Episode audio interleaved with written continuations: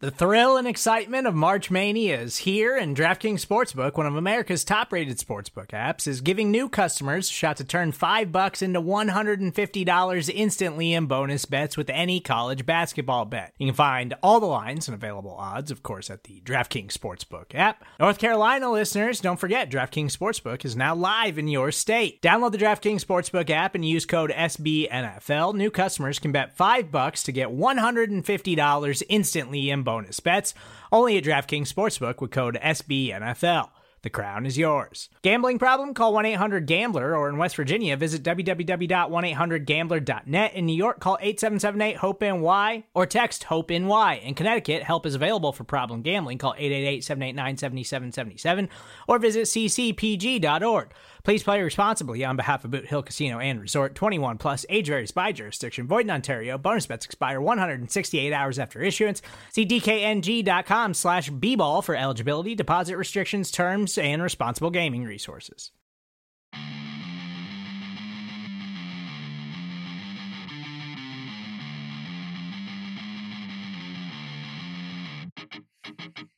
We may live over 5,000 miles from Lincoln Financial Field, but what we lack in proximity, we make up for in film study. And each and every week, we will be bringing you in depth breakdowns from across the pond and the Sooner State.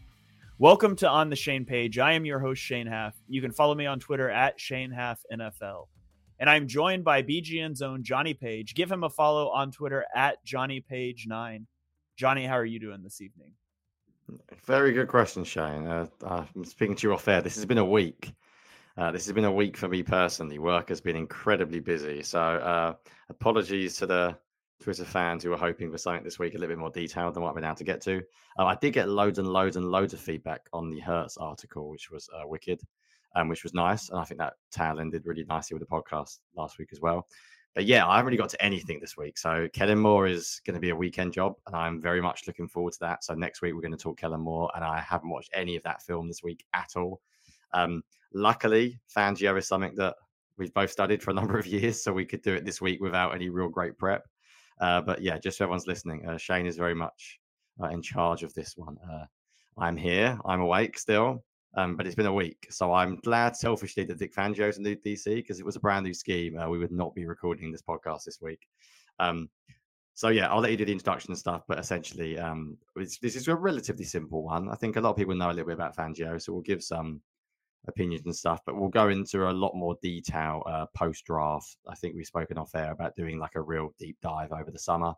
So this will be more of like a simple introduction to Fangio, but I think it's quite important to talk about him because there's so much stuff online that I read that's interesting. Um, I think it's probably worth putting our thoughts out there. Um, because yeah, I think it's quite cool. Selfishly, I love it just because I know the system well, so it makes my life easier next year.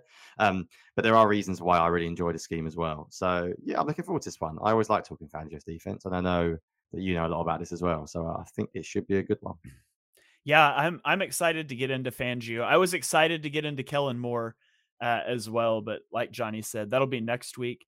Um, I the Fangio system and I go way back for one of the dumbest reasons ever, and that's that I spent like a decade playing in an online Madden football league with like 32 other guy, 31 other guys, and like six years ago, Madden added match coverage rules into the game and so I learned all the quarters defense rules and checks and palms and all that stuff so I could run it in Madden. And nobody else understood how it worked. And that's literally my introduction to quarters. And it, it's also the first time I actually started teaching football content to somebody because there was a guy in the league that loved my defense. And I was like teaching him the rules for how it worked. And I made like a YouTube video that was unlisted to show him how it worked. And then I was like, I kind of like talking about football. So you know, you could say the Fangio system combined with Madden sort of launched me onto the path that is where I am today. So I'm excited to talk about Fangio. Um, like Jonny said, you, you can make this as complex as you want, and that's not our goal today. Our goal today, we're we're going to talk about Fangio's history. Uh, we're going to talk about the tent poles of the Fangio system and some myths that are out there about his system. Uh, what kind of players are important for it. And we're going to break down the basics. And I can't stress that enough the basics for a couple of his favorite coverages this is sort of Fangio 101, and we'll get into the graduate level stuff later this summer. So, uh, first of all, I'll just run down Fangio's history, uh, courtesy of Wikipedia. So, he started out in the NFL as a linebacker coach for uh, the New Orleans Saints from 1986 to 1994. So, uh, you've heard things about linebackers that have played under him and how linebackers are important his background was as a linebacker coach before he jumped to being a defensive coordinator for uh, he spent time in carolina in indianapolis in houston uh, as defensive coordinators up till 2005 and then he was with baltimore from 2006 to 2009 where he was a defensive assistant and or a linebacker coach before he spent a year in college with his uh, stanford's defensive coordinator in 2010 so he's been a lot of places um, and then I put this out on Twitter earlier this week, but uh, since 2010, uh, he has been in San Francisco, Chicago, and Denver, basically. And I put out the DVOA numbers, the EPA, and the success rate numbers for those defenses um, as far back as EPA and success rate go, which is 2012, at least the places that I was looking. Uh, and what sticks out to me in this chart Obviously, he did really well in San Francisco. Uh, he went to Chicago, was their defensive coordinator from 2015 to 2018, and he took over uh, a terrible defense. And they just steadily got better every year to the point in 2018 they ranked first in DVOA, first in EPA, and third in success rate. And he was able to parlay that into a Denver head coaching job that lasted three seasons uh, did not go well. Uh, he didn't last as a head coach, but his defense was never a disaster in Denver either. Uh, and then, you know, famously, he was a consultant with the Eagles in 2022 before becoming the Dolphins DC in 2023. And so, if you look at this since 2011, uh, he had a top five DVOA defense four times in 12 years. Uh, he was only in the bottom 12 two times, and it was those first two years in Chicago. He had a top five defense by EPA three times in 11 years.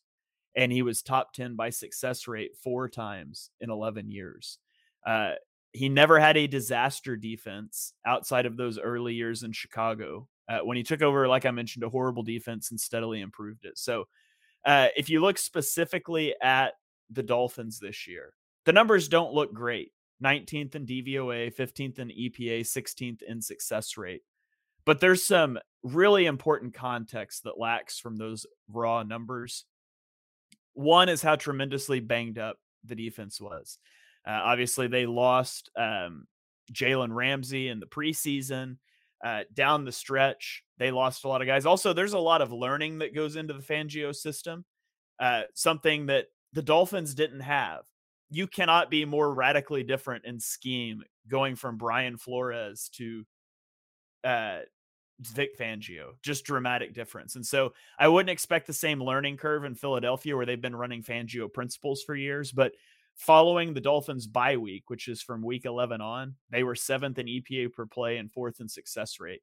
And that's losing Jaelan Phillips, Bradley Chubb, Andrew Van Ginkel, Jerome Baker, Xavier Howard, and Jevon Holland off of that defense. So uh, overall, um, I I am excited about this hire. I, I was a little bit out on the Fangio scheme, but there's a difference in having like a Fangio disciple and having the man himself.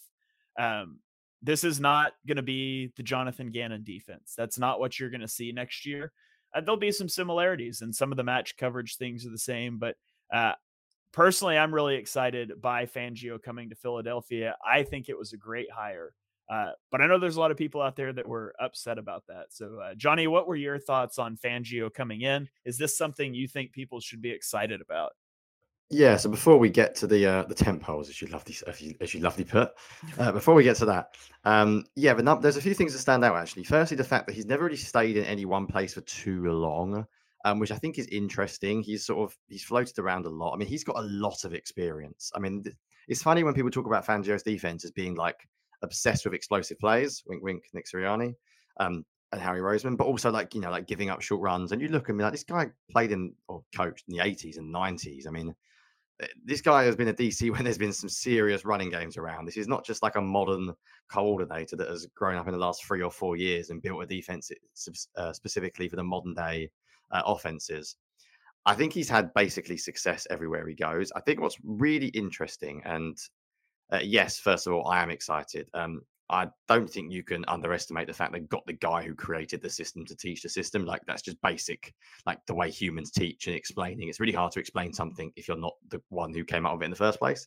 Um, so Fangio is obviously going to make a massive difference having Fangio. There are areas of his defense that I think are worrying, and we'll talk about that as well. Um, but I am incredibly excited because I, I love it. When when Fangio's defenses run well, and I was a weirdo who loved Jonathan Gannon. Um, and I know people were very unpopular because the Super Bowl was terrible. And I, I get that. Like he obviously didn't do very well uh, at the end, Jonathan Gannon. But people forget how much fun it was to watch that defense match uh, routes during the season. They were brilliant. Like when it was really humming, when Slay, Bradberry, Maddox, uh, Gardner Johnson, and um, Marcus Epps were like humming. That secondary was really good like really good. Their quarters uh, coverage was exceptionally high level, and I think you have to assume Fangio as a consultant played a big role in explaining to Gannon how to teach that as well. So I think there are interesting things. Um, I mean, there's before we get into the specifics, and we are going to talk a little bit more specifics. I think the thing about the Fangio defense that's really hard for people to sort of grasp is that it is so complicated, and you have to have a different answer for every coverage. And then you take into consideration that those answers will change on the fly because motion's a big issue in NFL right now, and some of the best offensive minds are using a lot of motion. Then you have to worry about the fact that players are lining up in different positions. And if you play the 49ers, for example, you've got, well, what if McCaffrey lines up here? And what, and but, but basically, I think it's a really, really hard system to teach. And if I'm honest, I imagine one reason why he hasn't stayed somewhere for that long, because I imagine it's really hard to play as well. I'll be honest, if I'm a defensive lineman, it's, it's not my first scheme that I want to play in. Um, there are definitely other schemes I'd rather play in as a linebacker, as a slot cornerback, as a safety, without a doubt. Um, if I'm a safety who's sort of more of a box safety, get me in the Seattle cover three defense from 10 years ago all day long and let me be Kam Chancellor, just come down in the box and hit people. Like, nice. Um, I think it's quite a tricky defense to teach, and I think it will get better. the Eagles are interesting because they've already been taught it for a couple of years now. But I do think you have to be sort of realistic that there will be flaws at times. There will be games when they just don't times when a, a linebacker's dropping into coverage and it infuriates people, or a linebacker is covering a crossing route, and it's because it's almost like zones of uh, influence. Um, I think it's just a really complex defense, basically. I mean, when we get into the weeds of it in the summer, we will really get into like the specifics of it. But uh, but basically, we're looking at it on a whiteboard and saying, "Oh, this is easy because if X does this, then he he's carried by the the two, and if he goes vertical, and we make it sound really simple, um, but it's really not. And these things happen on the fly. And I'm still going to go back to our most important point, Shane, which I always talk about. And I'm a huge believer. I'm a massive scheme nerd, but do not ignore the players' role. Players are everything. Like, I don't care you get a Vic Fangio. I don't care you get a Bill Belichick. I don't you get the best offensive coordinator the world's ever seen. If players aren't very good at defense, you're not going to be very good. Like, I don't think Matt Patricia is a very good coach. I think Sean Desai had troubles, but with the linebackers they had last year, they were setting him up to uh, dry anyway. Um, players are what makes every scheme work. Like, you can put on a whiteboard and you can say, oh, well, we're going to run this version of tricks, and we're going to be five over three, and we're going to meg uh, or uh, the outside cornerback, and it's like that's all great. If your outside cornerback doesn't win in one-on-one coverage, then you can draw every fancy diagram on a whiteboard you want, and the other team might just run a go route and throw every cornerback touchdown. Like football's a funny sport where it's incredibly intricate, but it's also incredibly basic. And I do feel like that with Fangio a little bit. I think some of the comments are maybe expecting too much like improvement from the Eagles, and they're, they're going to be better than they were under Patricia, obviously, because it's basically impossible to be worse. Um, but it's going to come down to personnel. There are issues with this team that they need to upgrade, and and I do think that's sort of like the the part that we're not talking about enough is forget who the coordinator is. You need good players to make any defense work. The Fangio defense is just like any other defense in that guess what players are the things that make it work um, so yeah, I just think it's interesting that there's been quite a lot of negativity, and I think some people maybe don't understand it fully, and they sort of think it's a very passive scheme, which I'm I'm not sure it is.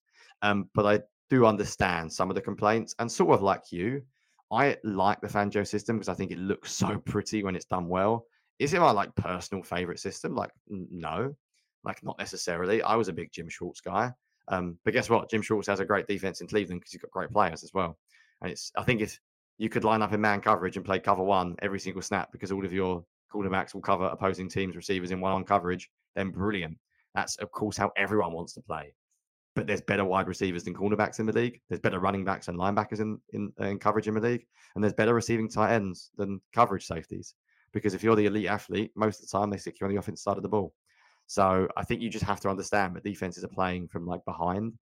And you almost have to accept that doesn't matter how good Fangio is, this defense needs talent for it to work. Um, so yeah, that's like my long-winded answer of am I excited? Yes, but still sort of let's all calm down a little bit. I feel like we're split into two camps of one, I hate this hire, or two, we're saved. And I think the reality is probably a little bit more in the middle. Yeah. Okay. Well, uh, you're close enough to excited that uh, I, will I'll take it. So I don't have to try to convince you for the rest of the episode. So let's get into uh, what are the tent poles of the Fangio system, or the pillars, if you will. What is this built on? And I think there's three basic uh, tent poles. Uh, the first one is that you will be two high shell almost every snap pre snap. Like pre snap, everything will always look the same. Um, and there's a lot of we'll get into personnel in a minute, but there's a lot of talk about linebackers in this system. Safeties are what makes this system go. Safeties are weaponized in this defense to attack the offense by changing the picture.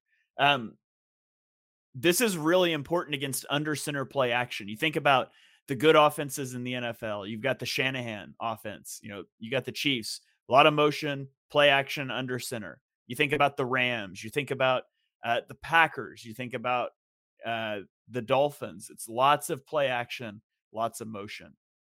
The reason this is so effective against those is when you're under center, and you execute play action, your quarterback has to turn his back on the defense to execute the play fake. And so all of a sudden he turns around and the picture has changed. We're not in a two high world anymore.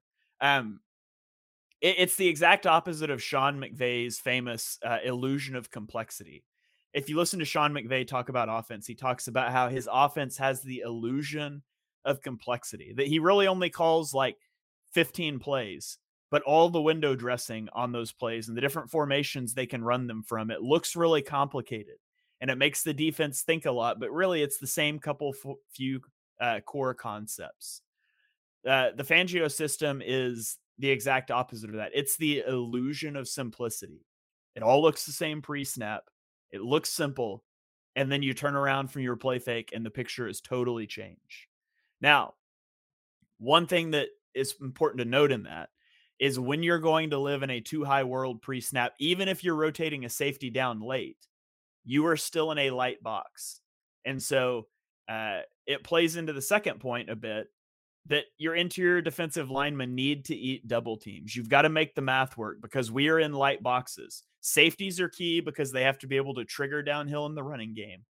And your interior defensive line needs to eat double teams. Um, it's not so much 3 4. I've heard a lot of talk about 3 4. Uh, base 3 4 has fallen out of favor in the NFL in favor of nickel packages. Uh, Fangio did used to run a traditional 3 4, and he did run it in Miami this year on 18% of the snaps, which is the 12th highest rate in the league. But you're not going to see the Eagles putting four linebackers on the field hardly ever. His preferred package in Miami this year uh, was a 2 4 5. So, which two linemen, four linebackers, five defensive backs.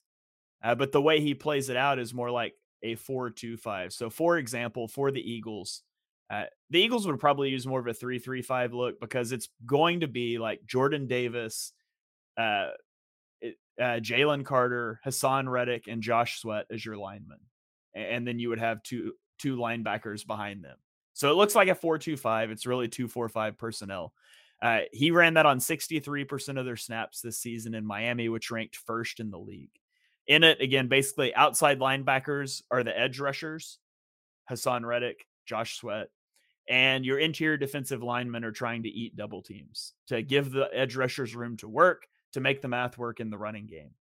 Uh, he will run three three five, uh, which again is three down linemen, three linebackers, uh, five defensive backs, and that's his penny look, which it looks like there's five guys on the line of scrimmage with one linebacker. He backed off of that this season in Miami. Uh, he only ran it on 8% of his snaps, but it is a look that he will deploy. So, two high pre snap, interior defensive linemen are eating double teams. And then we get into the coverage aspect of it. Fangio runs a tremendous amount of match zone coverage. Uh, now, this isn't spot drop zone coverage. Uh, it's not, you know, you play Madden and you call cover three and the deep zone cornerback drops into a deep zone, even if there's no receivers there. That's spot dropping. You're dropping to a landmark. Fangio very rarely has guys do that. This is match coverage, and this is where it gets complicated. They they they drop to a zone depth and then they pattern match based on the route combinations the receivers run. They react based on these coverage rules and we'll get into a little bit of what that what some of those basic rules are in this episode and we'll get more in depth later in the summer. Uh, but the plus side to this is that it it limits the amount of players just covering grass, right? You play Madden. Everybody in Madden runs uh, flood concept to one side of the field. We've got it. we're running off the deep zone. We've got a guy underneath to pull down the shallow zone, and we throw a corner route behind it. That's like ninety percent of Madden offense, and everything goes to one side because then you've got all of the zone defenders on the other side of the field just guarding grass. Fangio's defense eliminates that uh, to a large extent. So uh, those are kind of the three tent poles: two high, two high pre-snap. Everything looks the same. Illusion of simplicity. Interior defensive line eats double teams to make the math work in the running game, and a lot of pattern matching zone coverage. Uh, so, Jonny, what did I miss as I kind of give the overview there? Um, what did I leave out? No, that's perfect. Um, just a few points going sort of back and forth on those is uh, I think they actually play a lot more single high than people think. And I think some sort of charts that track things like um, CS data that we use, I think they quite often look at pre snap looks. I think Fangio plays a lot of single high. Um, he plays a lot of cover three. He plays a lot of cover nine. He plays a lot of sort of cover uh, cover one variations. Um, a lot of fire zone as well, where you have three uh, deep, three under. The thing is, is that a lot of quarterback, well, I mean, all quarterbacks, they read the safeties a lot of the time, and that's the idea of just making everything look the same. So it's really hard to run a call like to attack single high uh, coverage if you don't see it until it's uh, basically too late because uh, quarterbacks want to know what they're doing as quick as they possibly can. So as you mentioned, it's it's really interesting because you can't have everything in NFL. Like you can't be plus one in the box, then be plus one in coverage at the same time. But that's basically what the Fangio defense tries to do in some ways. It tries to have like the best of both worlds. Um, there is no doubt, and I like the Fangio defense. And if you go and look at statistics, and I don't have these ahead of me because I'm not as good as you at stats, but I know that they rank very low uh, year in year out on like tackles for loss, on plays in the backfield. Uh, the way the defensive line is basically they're almost like killing time for one of the for both of the safeties to get downhill. And it's not about blowing up a run in the backfield. And we know what this looks like. You will see some first and ten runs, four yards, second and six runs, five yards, third and one, three yards, and you oh. It is like part of it. And I think we have to be realistic about that. That that it doesn't mean Fangio's defense is terrible against the run in general, but there is a little bit of that. Um, and it's just natural. It's it's just natural when you play two deep safeties. I think the other thing is, is I'll stick with the match zone coverage because it's similar it's all about communication and this is where it all comes down to teaching like i don't really care how someone draws it up on a on a whiteboard and i talk a lot about that like we can sound very technical and we can talk about free sight and we will in the summer we can talk about box and we can talk about triangle coverages and at the end of the day every defensive coordinator calls something different anyway which is why people get confused and i think the average fan needs to really not worry about some of these terms like sometimes we don't know anyway and we know everything we think we do about a certain defense and then you'll be like did they really do that did that? Why did they run it that way? And we don't know because sometimes players make bad calls. I think miscommunication is vital, which leads me back to one point. Actually, I would mention. Um, I could have mentioned this actually in the previous bit, and probably not in this bit. But I think one of the issues the defense has is that injuries are a big problem. I think injuries, rookies, new players, players coming in and out mid-season, players suffering bad injuries, is a real issue in this defense. I think if you play more of a generic um, I always use Jim Schwartz as the example, but let's just say a generic plus one in the box, single high, a lot of cover one, a lot of cover three, um, a lot of man coverage basically. You can deal with injuries easier because it's like, right, well, you're an outside cornerback, just go out there and you're going to play man 60% of the time. It's fine. In this defense, it's not like that. And if you play with people, if you play with others that you're not used to, I think it can be a real problem. So I think injuries are a big issue um, with this defense as well. And the last thing I mentioned, just on your second thing about like the base three four being out of fashion, yeah, I'll be honest, I hate the terms three four these days. Like I, I, the way you'll see me write about it is I call them just four man fronts uh, and five man fronts, like quite simply. And I know it's very basic, but there's so many words like people call a five man front like it could be a bear front, it could be a, a tight front, it could be lots of other things. I normally just call it a five man front or a four man front. Basically, how many guys are on the line of scrimmage with their hands in the dirt, or at least standing on the line of scrimmage? Because even if they drop back in coverage, as we saw last year, it's harder to get in coverage from that position. So I'm still going to call it a five man front. Um, and I think that's how I personally view it. But I think that does have an impact as well on coverage if you're playing more five man fronts. I think the reason why he done it last year less is because I think the league is moving away from five man fronts at the moment because gap scheme runs are back in in in her favour. There's a lot of duo being run basically to target these five man fronts. Um, so I think the league in general was moving back towards more of a four man front look. Um, and I think Fangio is sort of part of that. I think people try, like to try and put Fangio in the box, and oh, the defense is always passive, and it's not. To, it's not. Um, you will have safeties rotating downhill, but at the end of the day, they're going to start from a two high safety look. They are going to get downhill slower. Like that is pretty much just a fact. You're not going to get many plays where a safety blows up in a line of scrimmage like three yards deep, like we saw. I mean, how many times we watched Malcolm Jenkins do that under Jim Schwartz like five years ago? Malcolm Jenkins was like a, a hybrid linebacker. You'd see him in the box and he'd burst through the line of scrimmage. That you just won't you won't see that very often. Yeah, I look. It's not the player's fault. It's just not the way it's done. Yeah, the uh, they were twenty. The Dolphins were twentieth in tackles for loss as a team this season. So um, that's a good point that you raise. Uh, you're not going to get a lot of those tackles for loss. Um, there's an old football adage that says uh, cornerbacks lie, but safeties tell the truth. And so, as a quarterback, you're taught not to read the corners, you read the safeties because the safeties will tell you what you need to know about a play. But in the Fangio system, that's not necessarily true. The the say he's trying to mess with that. Like that's day one. If you're a high school quarterback being taught to read a defense, you're taught to look at the safeties. That's where you start. And, and it's trying to mess with that. There was a beautiful rep. I, I did not pull this clip, and I should have.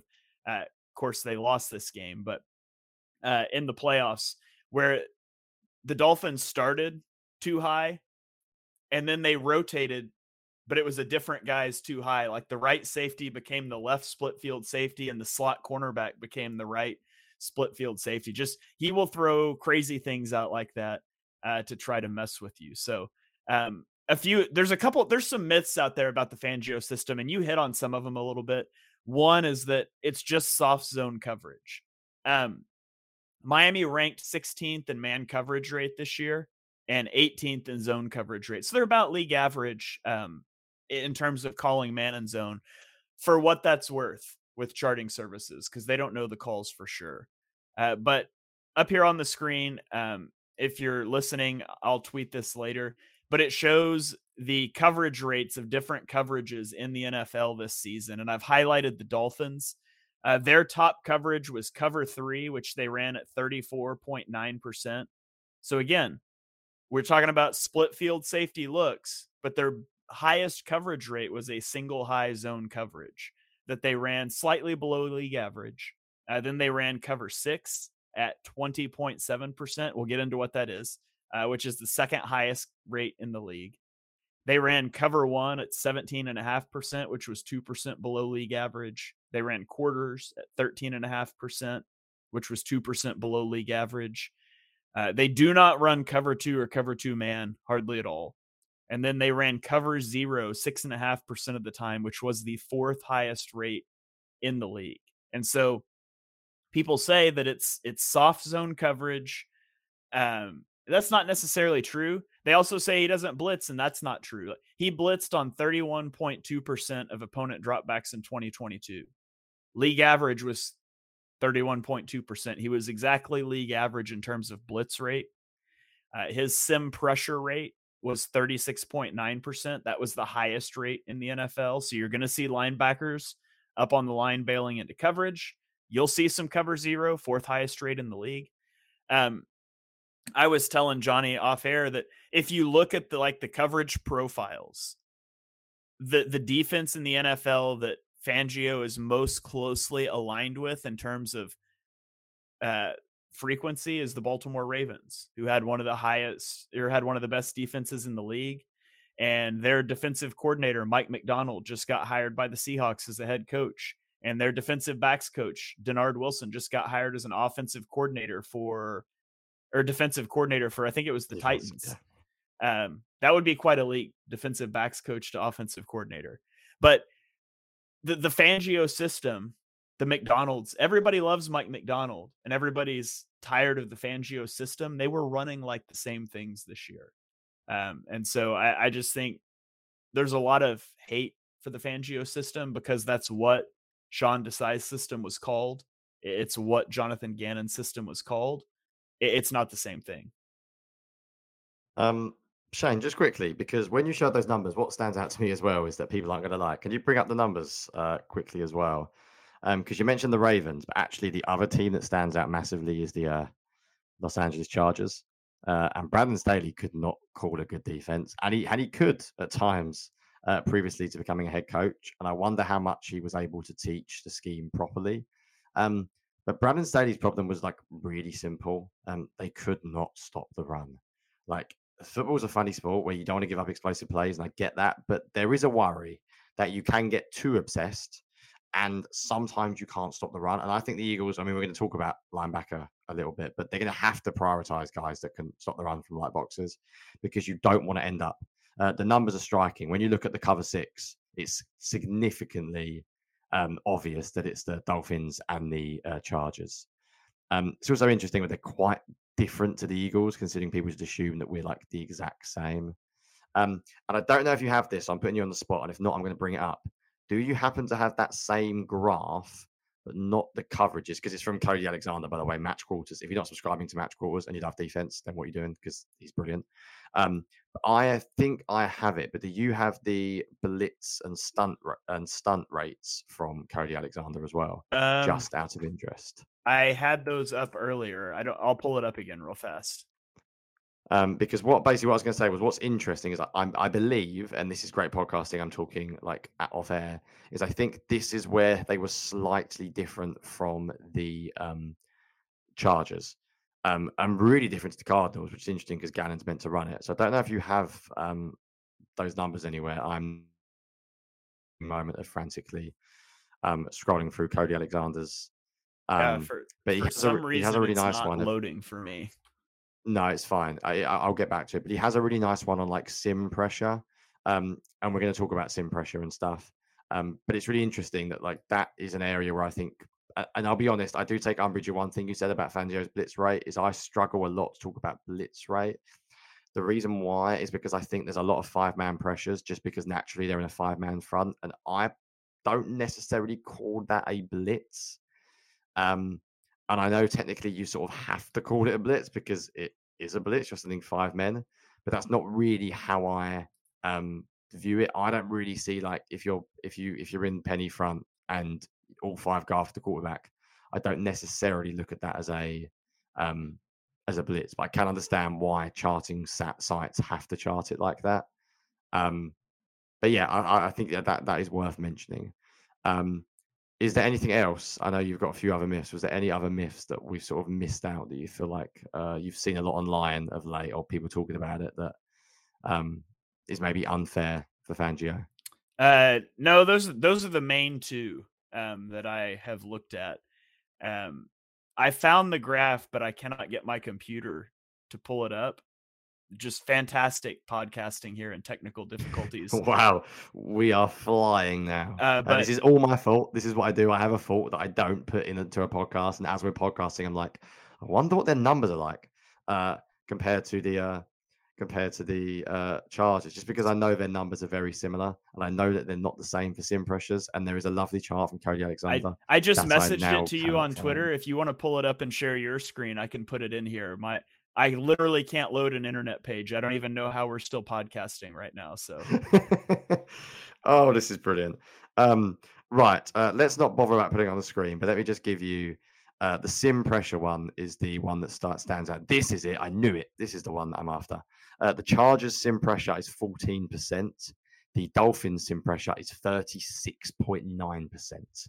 And the league average is 15%. So although the coverages that Brandon Staley teaches. When you look at the graph you showed earlier, it's very easy to go, oh my goodness, they're identical. And blitz rates, by the way, 28%, 27%, they're very, they're very similar in. um, it doesn't mean they're the same. Their stunt rates are almost similar. I think the one that really stood out for me, and that's why I wanted to show it, um, it's the simulated pressure. Um, that was the highest rate at the league, 36.9%, and it's significantly the highest uh, rate in the league. And the Ravens are in the top five at 27%. The Rams were there at 32%. The Cardinals, funny enough, Jonathan Gannon looks more similar in that sense. Um, but I think that's worth mentioning because that's where I think they're different from Brandon Staley. I think Brandon Staley is a passive. I think he has a problem with being too um, basically anti-run. And I sort of count simulated pressures in that because a lot of blitzes can be run blitzes as well. Um, like that's why fire zones are great against runs as well, because if you run a fire zone blitz, you essentially get five man pressure. So if it's a running play, brilliant as well. I think we always talk about this these things from a pass coverage point of view. Um, but essentially simulated pressures for everyone, this thing is just rushing four. It's just not the four original linemen.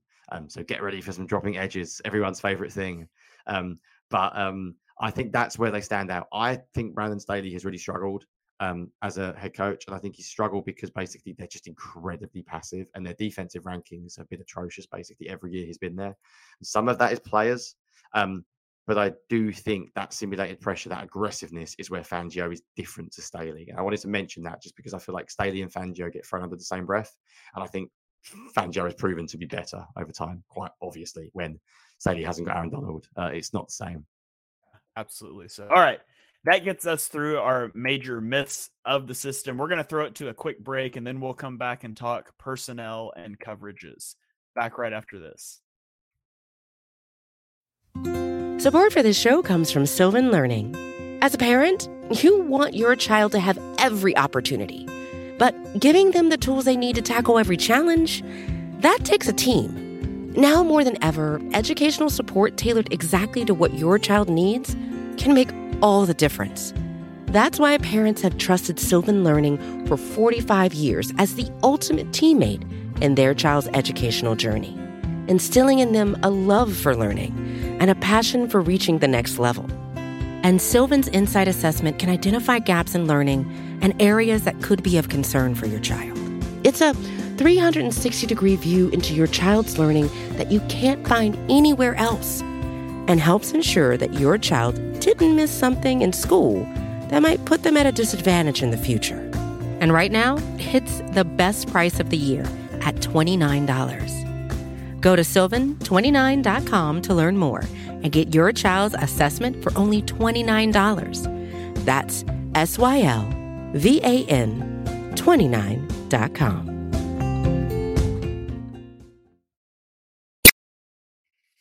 And we are back here on the Shane page talking about the Vic Fangio defense. So we're going to briefly touch on what sort of personnel is important, uh, and then we'll get into some plays. So uh, first, let's just start in the trenches. Interior defensive linemen. Um, what Vic Fangio wants are versatile players who can clog gaps. They can attack and then react. Uh, the main goal of your interior defensive line is to spill runs to the outside, where you've got a safety coming downhill in a run fit. You've got a nickel corner. You've got an outside cornerback that's a force player in the run game. Uh, this is like Jalen Carter and Jordan Davis bread and butter. They did this a ton at Georgia. So it's a perfect fit there. Uh, at edge defenders, you want the versatility to rush the passer and to drop into coverage. So, I mean, you're going to see Haason Reddick dropping into coverage some. You're going to see Josh Sweat dropping into coverage some. Uh, for the Dolphins this year, Andrew Van Ginkel was that guy. He dropped into coverage on 31.5% of his pass rushing snaps. He was actually good at it, though. Uh, so, you know, hopefully you'll see just some coaching up there, but you will see some edge defenders drop out at times. They also need to be active um, as edge setters in the running game because, again, you're trying to spill those runs out to them. Uh, linebackers, are usually going to be kept clean by double teams up front in the system. And so linebackers are asked to play fast. Uh, you need athleticism, especially to be able to cover running backs out of the backfield because your linebackers will end up in what amounts to man coverage out of quarters and cover six, uh, matching a running back out of the backfield. Nakobe Dean, if he can stay healthy, would be a great fit for this. Uh, he is almost an identical match for David Long physically who was a really good high level run defender for Miami this season. These are their spider charts. Uh, Dean's on the left, David Long is on the right. Like he uh, David Long has a hand size measurement that's pretty big, and Nakobe Dean doesn't have that. Outside of that, like in terms of wingspan, arm length, height, weight, like they are the exact same physical profile. And so I'm really interested to see um, it what Nakobe Dean can be if he can stay healthy, which has obviously been a big thing. Uh, so David Long, I mentioned, was a really good run defender. Uh, he also generated 23 pressures on 88 pass rush snaps for Miami. So again, Nakobe Dean, uh, he plays fast and he was a good blitzer in college. So if he can stay healthy, he would be interesting. Uh, his running mate, David Longs, was Jerome Baker, a guy who could be a candidate to follow Fangio to Philadelphia. So Nakobe Dean, Jerome Baker could be an interesting linebacker duo. Uh, when you talk about cornerbacks, you can hide corners in the Fangio scheme. Now, in cover four looks, there's a chance you're going to end up one on one against a receiver with no help. But in your cover six looks, you can put a weaker corner on the cover two side of that uh, to press and then drop into the flat, and you can sort of hide a weaker cornerback. And so it doesn't necessarily put the stress on cornerbacks that the Eagles did playing their man coverage heavy approach, uh, but safety is what is vital to the Fangio scheme. Uh, Sean Syed, who is a great follow on Twitter, uh, he said that safeties are the queens on Vic Fangio's chessboard. Like it's the most important thing. He asked his safeties to have the range to fit the run from depth. You need to be able to rotate into single high and play center field. And you both have to be able to do that because if the rotation always goes the same way, that's a tell. Uh, you have to be able to be the whole player who picks up crossing routes and runs with them from slot receivers, etc. So safeties are highly important in the Fangio system. Um, you pretty much nailed it, which is awesome. Um, the only thing I wanted to add is you hit the safety perfectly, and I'll be very, very quick. I agree with you on corner. I mean, like we said before, you can't hide any position to an extent. Like every position matters, but you're not going to get good at every position. I think safety and nickel I think nickel is huge um, in this defense, and I think I'm very worried about Maddox um, based on what we saw last year, and I think the injuries have been quite consistent. I think the one area that they really, really, really need to attack um, are, uh, could be the nickel position and the safety position. And I think the good thing about corners is the two young guys they got in Ricks and Ringo. I think actually this defense can lend itself quite nicely to press coverage as well because there's a lot of squat technique. Um, if you've got safety health over the top, you can play like quite aggressively at the line of scrimmage. Um, but I worry about a nickel. I think just moving forward, I would keep a real big eye on who they are looking as their nickels. I think that's going to be a very important uh, system. You don't just sort of carry the flats. You, you, might have to pick up a man. You have to uh, you have to sort of potentially carry someone deep as well, depending on uh, what the offense uh, is playing. I think you just have to do quite a lot in run fits as well, because quite often, as we mentioned, two safeties being deep, it can drag your uh, nickel in, into the box quite a lot. And I think if you remember, um, Jonathan Gannon's defense, Avonte Maddox was really strong in the in, in the run game as well. I think in the perfect world, you almost want like a nickel safety hybrid that you could always do with like three types, and Maddox fits that when he's healthy. Um, but I don't really think he's looked healthy or good for a little while now. So yeah, I want to just throw in nickel as a specific point in his defense.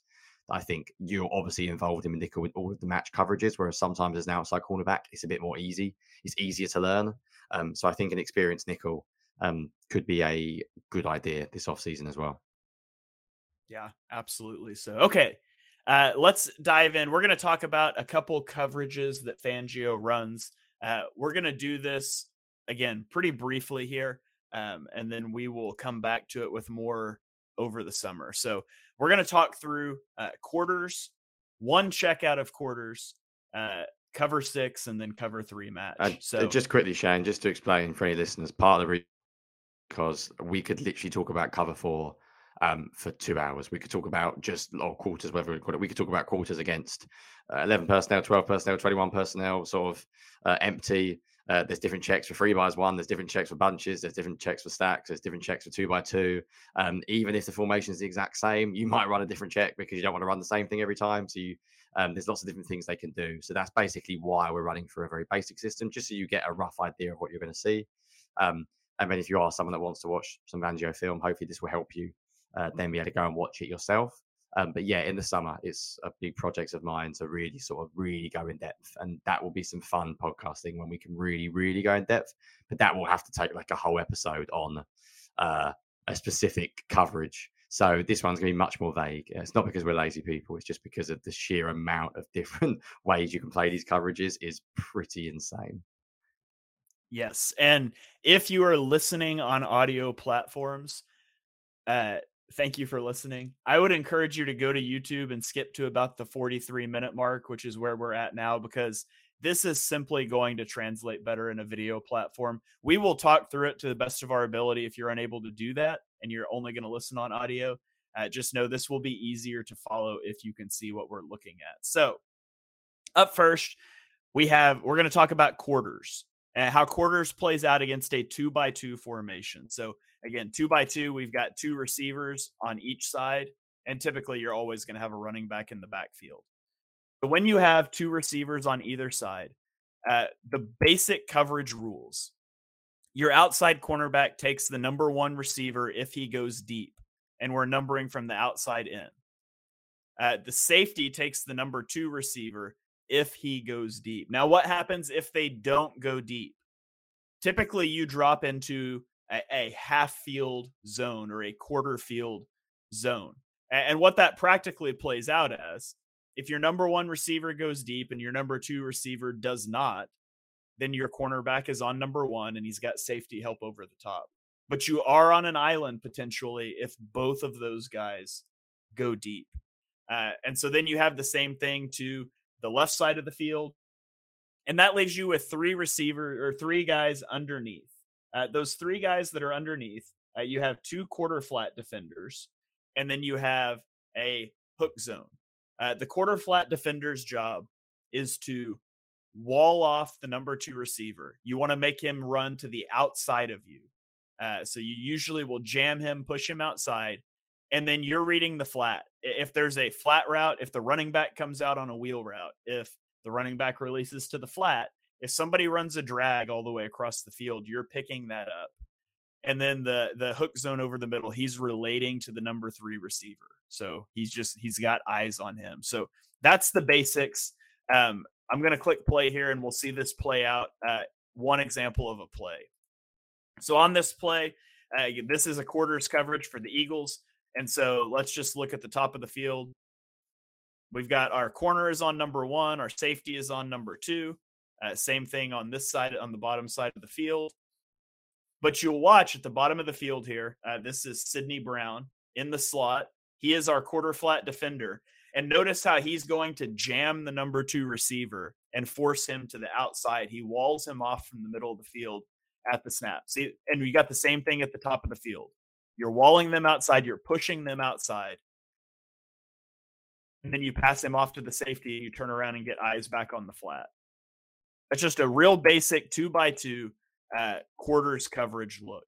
Uh, Jonny, anything you want to add on the two by two look? Yeah, I think if you just literally leave the screen as it is, I think uh, that there are so many different checks, and you have to remember that we know the rules to this, which means offensive coordinators know the rules to this, which is why sometimes Fangio defenses can get annoying when you've got like a slot. For example, let's say the Seahawks put their best receiver in the slot here, and he's against Sydney Brown, and everyone goes, "What? Well, why don't you move Darius Slay in there? Well, because it's not, it's very hard to teach Darius Slay like inside slot quarterback rules for every single check. This is sort of the point of the defense. It's hard. If you're playing cover one man, Darius Slay can go anywhere.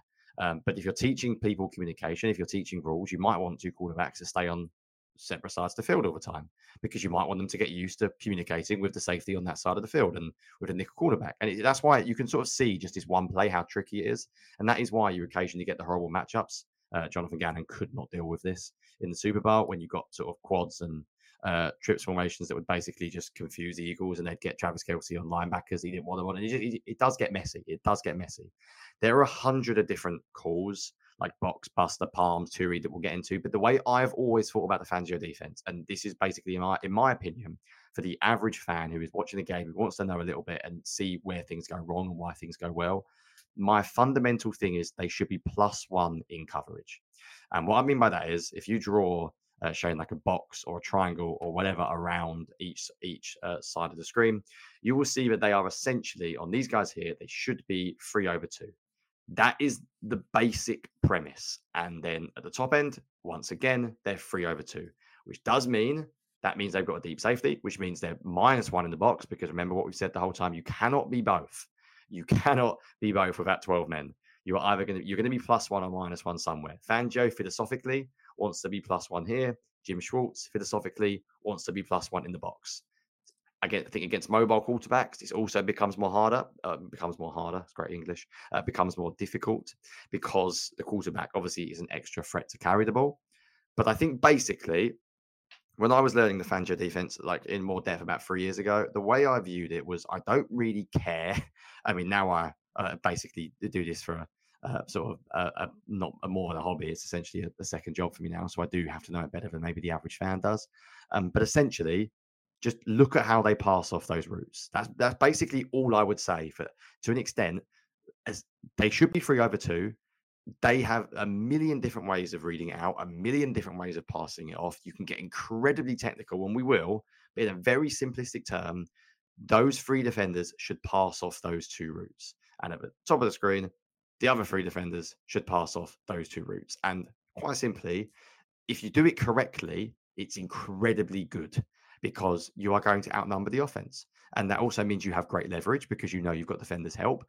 If it's man coverage, you can run things like stacks and bunches, and you can run things like even just simple slant flat. Everyone's played Madden and run slant flat against man coverage because it's a natural pick rail. And when you do it like this, you don't get that because if you run inside and they pass it off properly, and then the inside guys run outside, well, you can you can switch it off. You can banjo it. There's different things you can do all the time. Is my point. Um, I always just think from a simplistic point of view, the way I view Fangio is you want to be plus one in coverage on both sides of the field, and it's down to the defenders then to figure it out. Doesn't matter how you read it, doesn't matter what you call it, it's down to them. And you can see when you start watching more clips why communication is vital. Communication is the backbone of it. You've got undercalls, if a guy's running under, you need to shout it so the guy next to you hears it. Like it's really complex. Um, but when it's done well, it's so cool to watch because it just looks really good on the screen. But for anyone out there who finds it a little bit complicated, please don't worry. Just read it as three over two or four over three. It's not when it's not when they run fire zone and stuff and five man fronts. It's not that simple. But as a basic format, four man front, quarters coverage, they will be plus one in coverage on both sides of the field. That's how I think about it. Yes. Okay. So I'm going to teach you one check for quarters, and that's it for today. Uh, and that is what do we do if it's a three by one set? If you're looking at the screen now, uh, this is the a Chiefs play. The Chiefs have three def- three receivers at the top of the field, one at the bottom. This is three by one. And so if you track with our coverage rules from last time, we said our cornerback has the number one receiver if he goes vertical and we said our safety has the number two receiver if he goes vertical. What happens if the number three receiver goes vertical? There's a couple ways you can hand, handle this. Uh, the first way to handle this, um, there's there's a check that says, um, basically the way it works is uh, our cornerback is going to take number one if he goes vertical. Our safety will take number three if he goes vertical. And then our flat corner or our quarter flat, in this case, it's a nickel corner, takes number two uh, if and only if all three guys go vertical. So if all three go vertical, he will take the middle guy on his vertical release. If anybody doesn't go vertical of the three, then the nickel cornerback will stay in the flat and basically the outside corner and the safety distribute the two vertical routes outside in amongst themselves. That's one way you can handle this. It's not the best way though. The typical way that you will see it handled is called I call it a special check. Uh, I've heard it called uh, tricks. I've heard it called poaching. And, and the way it happens uh, is basically your offside safety now comes over and he's responsible for number three if he goes vertical. Uh, this is paired with what's called a, a, Meg, which means man everywhere he goes. At your solo corner on the solo receiver side, he's in man coverage no matter what. It doesn't matter if this guy runs a drag route, uh, he's in man coverage. And so if we roll it back forward to this clip and we watch it play out, the way you're going to see this happen is at the bottom of the screen, number 23 for the defense is in man coverage on this guy. Doesn't matter if he runs an out route, a drag, smoke screen, a vertical route. He is in man coverage. And then our three vertical responsibilities right here, right here, and then our safety is looking across the formation. You can already see the direction he's looking. Becomes real clear when we snap the ball. Uh, watch the safety is going to bail out, and he's got eyes on number three if he goes vertical. So he's turning right here. The guy's coming towards him, and he's going to pick him up. And this is called that's a poach technique, special check, tricks. Uh, you'll hear it referred to different ways by different people. Uh, but that's the one check. The most important check you need to know out of quarters is how to handle three by one. That's your most common way to do it. Yeah, just quickly, Shane. Um, the reason why that's so so so important is because um, that was basically like the offense from three four years ago. That teams were just killing defenses with crossing routes because the old cover one man coverage, like if you can't pick him up with the um, robber or whatever, uh, or they run double crosses or things like post cross and stuff, like they were killing teams like the old Sean McVay uh, style offenses. And by the way, if anyone that wants more of this, the good news is I do call it tricks. And I, I basically just go on Twitter, go on search, type in at Jonny Page nine, and just put tricks into the search bar. You will find a lot and lot and lot of videos because I've been writing about the uh, the Eagles for too long now, and you will simply see um, a number of different tricks calls. Like you will see it everywhere from the Gannon days.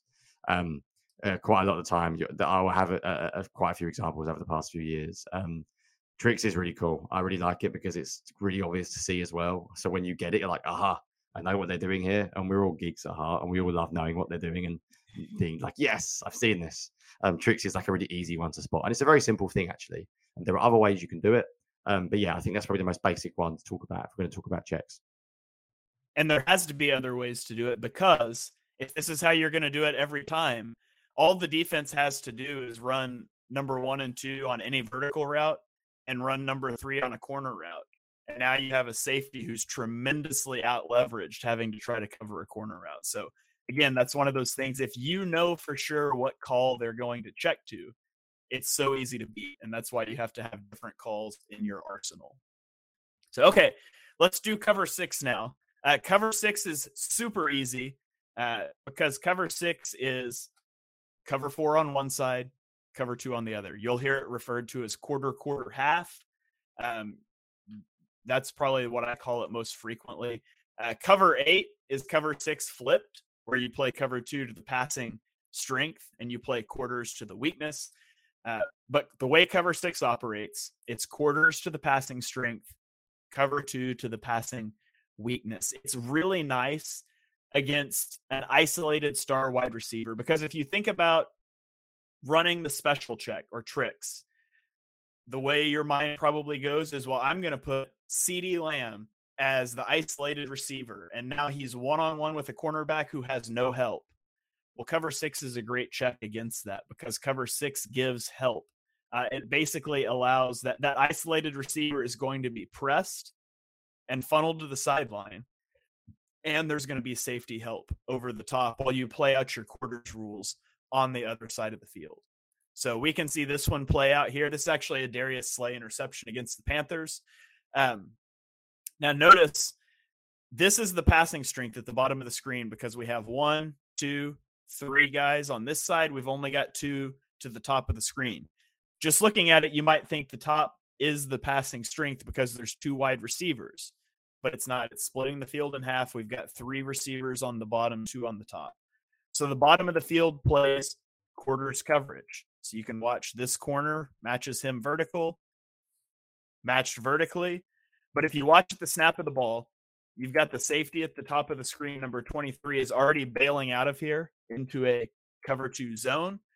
And you'll see Darius Slay at the top of the screen just sits that middle route and he ends up getting the interception there. So that's just an example of cover six uh, and one way that it can play out. And again, cover eight is just cover six flipped, and it's got some different strengths, but we will talk about those right now. Yeah, I think that they're like the two to look out for because they do that a lot. And the beauty of this is, as we've mentioned throughout the whole podcast, it's, it's just so it's not easy, but it's so simple to get into it from from a two high safety look. Uh, I, we haven't really said this, which we should have said this at the start. The reason why you start with a two high safety look is because basically safeties can run downhill to move around and rotate.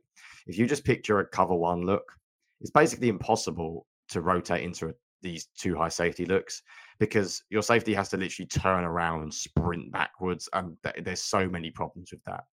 So essentially, the reason why you start from split safety is if you just think really basic, and I always try and go to the basics, which is what we sort of the whole point of this podcast is, you can then move around into so many different coverages because you're already deep.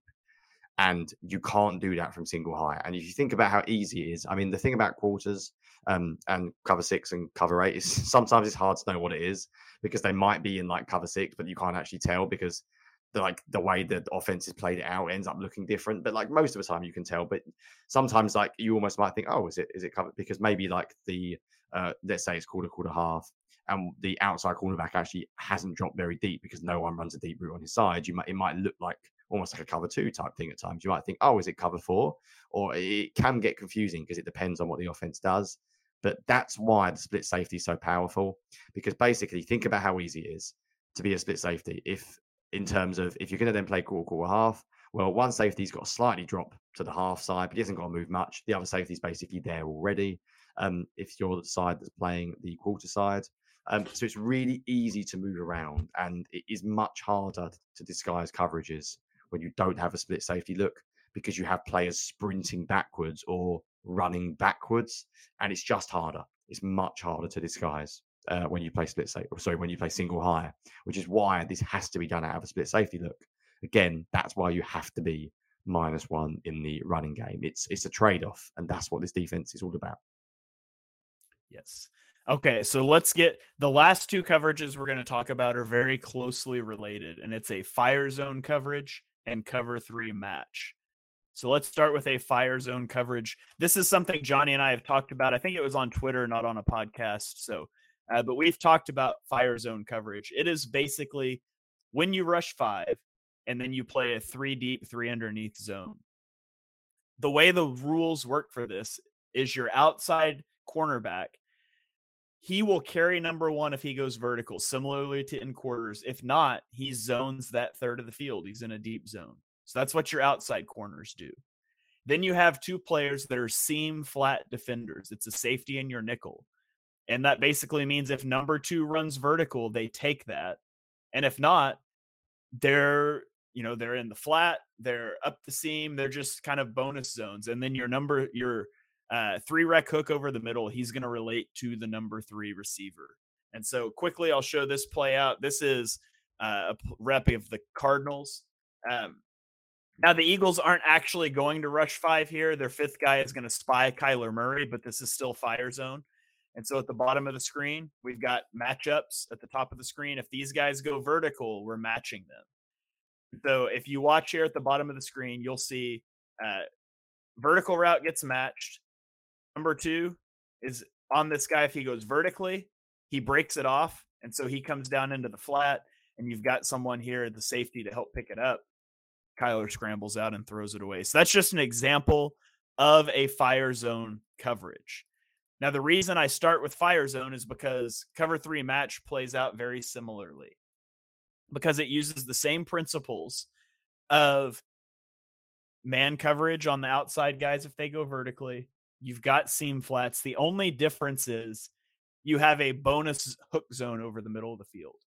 Uh, and typically, the way that's going to play out is that uh, one of your guys will have the number three receiver if he breaks out, the other one will have the number three receiver if he breaks in, and whichever one doesn't man up that guy is now going to just rob over the middle of the field. And so we'll show that one playing out again as well. Uh, here's a play of the Eagles doing this against the Vikings. And this one is also a Darius Slay interception. I didn't intentionally search for Darius Slay interceptions. It's just what I came up with. So you can see, you know, here at the top of the screen, Uh, Darius Slay is at the top. He's got this guy. He's got number one if he goes vertical. He's got number two if he goes vertical. And you'll see how they play out here. Both guys go vertically, right? And so they both get picked up and matched, and Slay's able to undercut that route. And so that's kind of the basics of cover three match coverage. Again, very similar to fire zone. Uh, in fact, Fangio defenses will sometimes refer to it as a fire zone with a bonus hook. Eh, instead of calling it straight up cover three. Uh, but if you were charting that out, you would chart that as cover three match. Yeah, and I think that's because um, shout out to probably the best defensive mind online. If you really want to get into the weeds, Coach Vaz. Um, I remember listening to some of his Fangio stuff a couple of years ago, and basically the way Fangio teaches cover three is based off fire zone, like you said. So cover three is almost like it's meant to be fire zone. You just get an extra guy as a hook defender, um, but like the way they teach it is the fire zone. And I imagine part of that is I don't know. I'm totally spitballing here but because you have to play more five man fronts, because you're minus one in the box, that probably means a lot of time, as we said, technically it counts as a blitz when you're rushing five. But actually, if you're rushing five and you're playing cover three behind it, it looks like a fire zone. But I think you can argue it's just cover three with a five man rush, which I know is fire zone. But I think that's why they teach it the same way because then it doesn't matter if you're rushing four or five. You don't have to give the secondary even more responsibilities. It's basically like just do the same thing. We've just got one less guy in coverage. And like everything, it's a trade off. You heard us talking about how much we hated five rushing five last year. And there's an argument that this year, if it goes as badly, I'll be saying the same thing because you do lose a man in coverage. And the problem is, it's harder to match because football is a game of maths and you lose a man, basically. So um, the good news is that hopefully the the secondary will be better and they'll be better coached. So losing that man won't be an absolute disaster. Whereas last year they rushed five and they were just completely dead and they were also predictable, which I do not think uh, they will be this year. Um, yeah, I must admit, we've as always we're going a little bit more deeper than we intended to, but I, I think that's pretty much it for me, Shane. I think that's a really good outlook um, on like the Fangio philosophy. And I think if this is uh, one of your first looks at Fangio, I think this is really helpful. We we are going to get to the specifics later on because they are crazy amounts. But just from a pure like scheduling note, I, I really want to look at Kellen Moore because I'm really interested in that. And by that, by the time we've got through that, it will be free agency draft. So we will come back to this later on in the year. Um, we will talk Fangio again because when we're looking at draft or we're looking at free agency, we are going to be talking about this all the time because obviously we're going to be looking at adding players to this Eagles defense that fits this philosophy. Um, but yeah, I think that's pretty much all I've got um, on the basics. So uh, I, I will. Yeah, well, I will the, say the host duties and, and finish us off with any other final points as well. Okay, yeah, I will say that one thing that's really cool about if you can become proficient in fire zone coverage, which means not asking Josh Sweat to be one of your guys that's matching probably, but if you can become proficient in that, it gives you a lot of flexibility. Like, is CeeDee Lamb killing you out of the slot? You can run fire zone rush four and use that extra person just to bracket CeeDee Lamb? Uh, are you playing Kyler Murray and he's got four big scrambles so far? You can run fire zone, blitz four, and have a spy. So it does sort of give you, if you can be sound in fire zone coverage principles, you can choose to rush four and do anything that you want to with that bonus defender. And I do think that's why Fangio links his cover three match to fire zone because it gives them that flexibility. So uh, I think that's interesting to look at. Uh, and again, you don't have to understand all of these, all of this terminology. Don't feel overwhelmed. Uh, if you guys have questions about things that you heard us talk about, feel free to hit us up on Twitter. Uh, I did the BGN draft show for interior defensive linemen, and I kept talking about three techniques and four eyes. And I had somebody message me on Twitter, and we DM'd back and forth for 15 minutes yesterday talking about what that all means. And uh, I love doing stuff like that. So if you guys are feel lost after watching this, please reach out to me. Uh, I want to help people understand this stuff. Um, I I think it's fun.